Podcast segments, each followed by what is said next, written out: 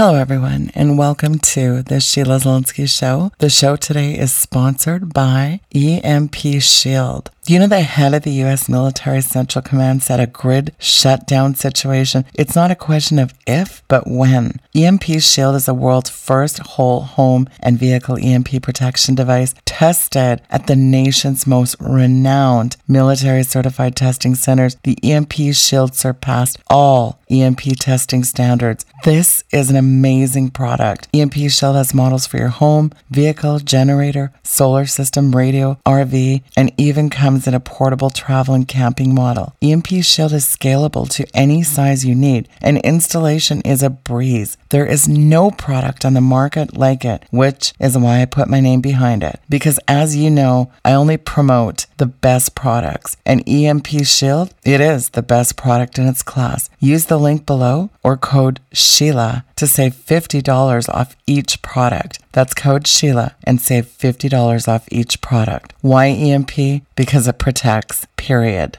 Green Gospel, the New World Religion by Sheila Zilinsky. Chapter 2 The Big Lie. If you tell a big enough lie and tell it frequent enough, it will be believed. Adolf Hitler. The Reverend Thomas Robert Malthus was an English scholar who studied the fields of economy and demography. His An Essay on the Principle of Population observed that sooner or later, population will be checked by famine and disease. This led to what is known as the Malthusian catastrophe. Malthus proposed a theory in 1798 that population would grow at a geometric rate while the food supply grows at an arithmetic rate. The theory has been touted as flawed because of the limited factors observed when he developed the law. It does not include factors such as technology, disease, poverty, international conflict, and natural disasters. In a nutshell, Malthus believed that population growth would exceed the food supply. As Paul Johnson explained in his biography of Charles Darwin, Malthus' aim was to discourage charity and reform the existing poor laws, which he argued encouraged the destitute to breed and so aggravated the problem. Malthus' law was nonsense. He didn't prove it, he simply stated it. What strikes one reading Malthus is the lack of hard evidence throughout. Why did this not strike Darwin? Darwin was an atheist and a believer in survival of the fittest and was an ardent promoter of Malthus. In fact, he took a copy of Malthus's An Essay on the Principle of Population with him on his voyages to the Galapagos Islands. Darwin's theory of evolution, published in 1859, just 11 years after the Marxist Manifesto, provided two critical components of the deconstruction of Christianity and the emergence of environmentalism as the new religion. It provided scientific justification for the economic and social theories of Marx and others. It also eliminated the need for God to explain human existence and our difference from other animals. This created many changes, but two are of great importance to our argument. First, his theory led to the creation and the dominance of the social science in universities. All the disciplines of the social sciences examine humans and their behavior. They became necessary because Darwin had removed God as the explanation for humans and their differences from other animals. Second, it left people, especially the young, with a moral and intellectual vacuum that provided the ideal conditions for a new religion. An article of faith among the neo Malthusians and environmentalists is that the world is getting far too crowded and something must be done. Playing straight from Marx's playbook, Paul Ehrlich, a Stanford University professor who has long opined that there are far too many people requiring far too many resources and producing far too much pollution, authored best selling social engineering books, including The Population Bomb, which gained him a reputation amongst environmentalists as a prophetic guru. He remains an icon with their movement, even though almost all of his predictions were wrong. Ehrlich's conviction about overpopulation allows him to blame people for most of the world's problems, especially in the environment. There are just too darn many of them. His solution has always been total population reduction and control. Ehrlich's ominous allegations included equating the Earth's surplus of people to a cancer that must be eradicated. As he explains, a cancer is an uncontrolled multiplication of cells. The population explosion is an uncontrolled multiplication of people. We must shift our efforts from treatment of the symptoms to the cutting out of the cancer. This operation will demand many apparently brutal and heartless decisions. He is an example of an atheist playing God. Ehrlich's madness was further revealed in his dictatorial action plan. Our position requires that we take immediate action at home and promote effective action worldwide. We must have population control at home, hopefully through changes in our value system, but by compulsion if voluntary methods fail. That's correct. That's in his book, The Population Bomb. In other words, forcing you if voluntary methods fail. Ehrlich argued that population sacrifices must first begin in the United States of America. He dismissed the responsibility of the two most populous countries, China and India, from having to adopt the drastic steps he advocated the U.S. must first take. He did this because the U.S. was not only overpopulated, in his view, but that population was based on capitalism and using up resources faster than less developed nations. This idea of setting developed against less developed nations appeared later in the Kyoto Protocol. It penalized only developed nations, with them paying less developed nations to offset the damage the developed nations had done. It was purely socialistic, massive transfer of wealth. Ehrlich asked if Americans would be willing to slaughter our dogs and cats in order to divert pet food protein to the starving masses in Asia. One proposal often mentioned by Ehrlich was the addition of temporary sterilants to water supplies. I said that correctly. Temporary sterilants to water supplies or staple food in order to achieve a zero population growth. Ehrlich forecasted that one of three scenarios would likely occur.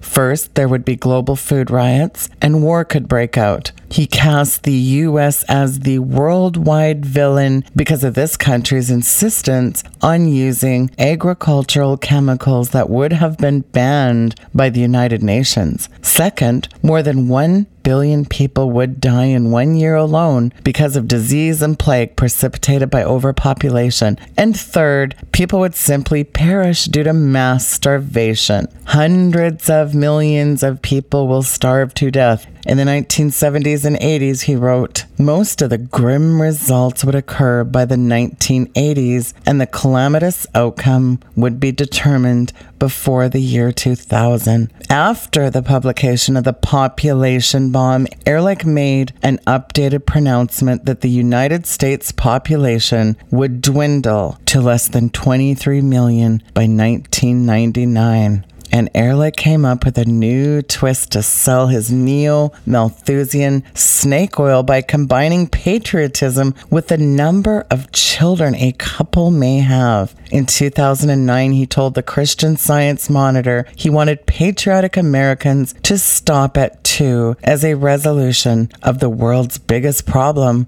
overpopulation. In 1990, Paul Ehrlich revisited old ground with a new release entitled Population Explosion. In it, Ehrlich blames virtually every human catastrophe, both real and imagined, on overpopulation and religion. And guess who wrote Ehrlich's dust jacket endorsement? None other than a Tennessee senator named Al Gore. If every candidate for office would read and understand this book, we would all live in a more peaceful and secure world. He wrote that on the back of a dust cover of a guy that proposed forced sterilants in your drinking water. Really? Chew on that for a minute. Of course, Al Gore went on to become vice president with Ehrlich empowered as his trusted advisor, creating a movie about anthropogenic global warming called An Inconvenient Truth. Paul Ehrlich's personal credibility was slightly diminished, but the idea of overpopulation had taken hold. As early as 1994, Ehrlich's predictions were proving wrong, but this did not stop the United Nations, with the enthusiastic support and participation of Al Gore, from holding a population conference in Cairo, Egypt. The conference underscored the falsity of the claims. They ignored the fact that the Netherlands has amongst the highest population densities, but also the highest living standards. The location of the conference was chosen because central Cairo presents the image of beggars, poverty, and population densities. This conference was born out of what had occurred just two years earlier, the 1992 Rio Summit. Information for the Cairo Population Conference says the Rio Declaration on Environment and Development and Agenda 21, adopted by the international community at the United Nations Conference on Environment and Development, calls for patterns of development that reflect the new understanding of these and other intersectoral linkages. This is how they linked overpopulation, global warming, and all other false environmental catastrophes. As they said, explicitly integrating population into economic and development strategies will both speed up the pace of sustainable development and poverty alleviation and contribute to the achievement of population objectives and an improved quality of life of the population. Al Gore explained in his statement at the Cairo conference no single solution will be sufficient by itself to produce the patterns of change so badly needed, but together over a sufficient length of time, a broad based strategy will help us achieve a stabilized population and thereby improve the quality of life for our children. The program of action just adopted in Cairo offers us a plan that will work and that is the full support of the United States. John Holdren, President Obama's hand-picked science czar, there's a such thing as a czar, who knew, was also directly involved in creating the myth of overpopulation. He joined good old Paul Ehrlich to co-author Eco Science, which became central to the links between the three issues population, resources, and environment. In the book, Holdren illustrated the methodology by which the overpopulation issue could be confronted using the United States Constitution. Among many proposals for population control, he wrote, Indeed, it has been concluded that compulsory population control laws, even including laws requiring compulsory abortion, could be sustained under the existing constitution if the population crises became sufficiently severe to endanger society. The trick is that Holdren is the person who decides when the population has reached a crisis level and when it endangers society. Despite the fact that Al Gore's movie script is full of errors, the film received an Oscar. Ironically, this is a reasonable award because the movie was produced by Hollywood people and is a superb piece of propaganda. We know it is propaganda because one week before the movie was awarded a Nobel Peace Prize, a UK court issued a ruling on a case brought against the United Kingdom Department of Education for showing the movie in the classroom. The context of the judge's ruling was this provision of the Education Act. The context and nub of the dispute are the statutory provisions described in their side headings as respectively relating to political indoctrination and to the duty to secure balanced treatment of political issues in schools. In his ruling, Justice Burton wrote, I viewed the film at the party's request, although I can only express an opinion as a viewer rather than as a judge. It is plainly, as witnessed by the fact that it received an Oscar this year for the best documentary film, a powerful, dramatically presented, and highly professionally produced film. It is built around the charismatic presence of the ex vice president Al Gore, whose crusade it is now to persuade the world of the dangers of climate change caused by global warming. It is now common ground that it is not simply a science film, but it is based on opinion. Its theme is not merely the fact that there is global warming and that there is a powerful case that such global warming is caused by man, but that urgent and, if necessary, expensive and inconvenient steps must be taken to counter, many of which are spelt out. No wonder the public is confused. Gore continues to elude debate on the topic of global warming and used the Nobel Peace Prize money to fund his PR firm, the Alliance for Climate Protection, conveniently located just down the street from Ehrlich's Stanford campus office. At the time, Gore would lend fatherly advice on global warming to Barack Obama, a man steeped in Marxist machinations. Obama pushed an updated version of a cap and trade scheme originally envisioned by Silicon Valley's most prestigious venture capital firms owned by Gore. A critical meeting occurred at the White House in 1997 between Bill Clinton, Al Gore, and Ken Lay, president of Enron, that later collapsed because of wrongdoing, and Lord Browne, the CEO of BP, who foundered with the oil leak in the Gulf of Mexico. This meeting set the stage for the entire carbon credit cap and trade scandal. Gore and his huckster crony proponents of cap and trade were comfortably in place to rake billions off the scheme. As the Wall Street Journal pointed out, the proponents of cap and trade like to pretend that the system is a free market based scheme. But when it actually provides cheaper fossil fuels,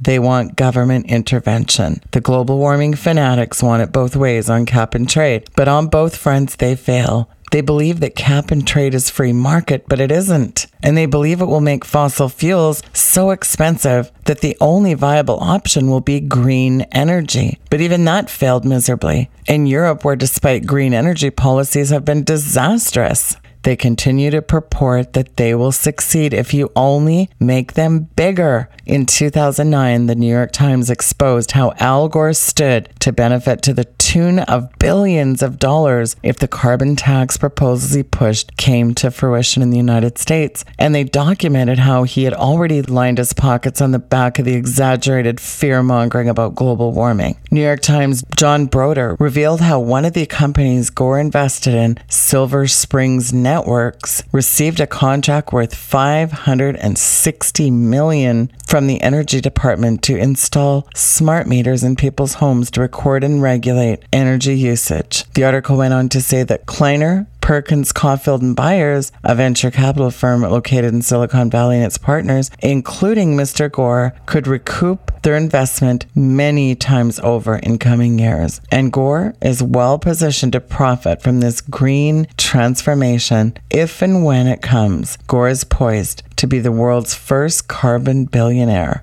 profiteering from government policies he supports that would direct billions of dollars to the business venture he has invested in. Since he left office, Gore's personal net worth has skyrocketed on the back of his global warming alarmism and the financial dividends this has reaped. Gore's asset totaled less than 2 million in 2001, and although he refuses to give a figure for his current net worth, a recent single investment of $35 million to Capricorn Investment Group, a private equity fund, illustrates just how fast Gore has enriched himself from his climate change bandwagon. Al's political friend Barack Obama continued to use the EPA to push the climate change bandwagon through cap and trade systems and other anti fossil fuel policies forced on the United States.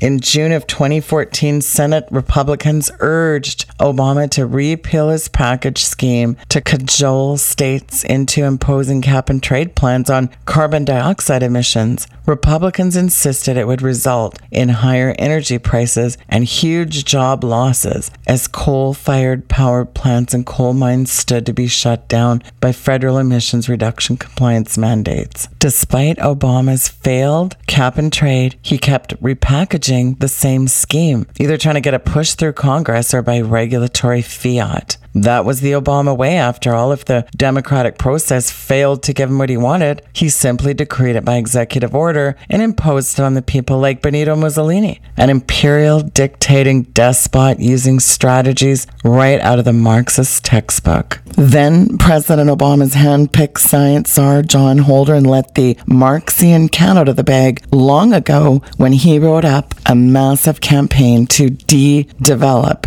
the United States. Listen to what he writes. Redistribution of wealth, both within and among nations, is absolutely essential if a decent life is to be provided for every human being. On April 26, 2015, in his Earth Day proclamation, Obama said, Today, our planet faces new challenge, but none pose a greater threat to future generations than climate change. As a nation, we must act before it is too late. On the heels of his proclamation, John Kerry, in an Earth Day op ed for US Today, declared that climate change has put America on a quote, dangerous path along with the rest of the world. Both Obama and Kerry cited rapidly warming global temperatures and ever more severe storms caused by climate change as reasons for urgent action. Just two months before, in February 2015, the United Nations Intergovernmental Panel on Climate Change, IPCC top climate scientist Rajendra Pachauri acknowledged inadvertently during his resignation in a farewell letter the protection of planet Earth the survival of all species and the sustainability of our ecosystems is more than a mission. It is my religion and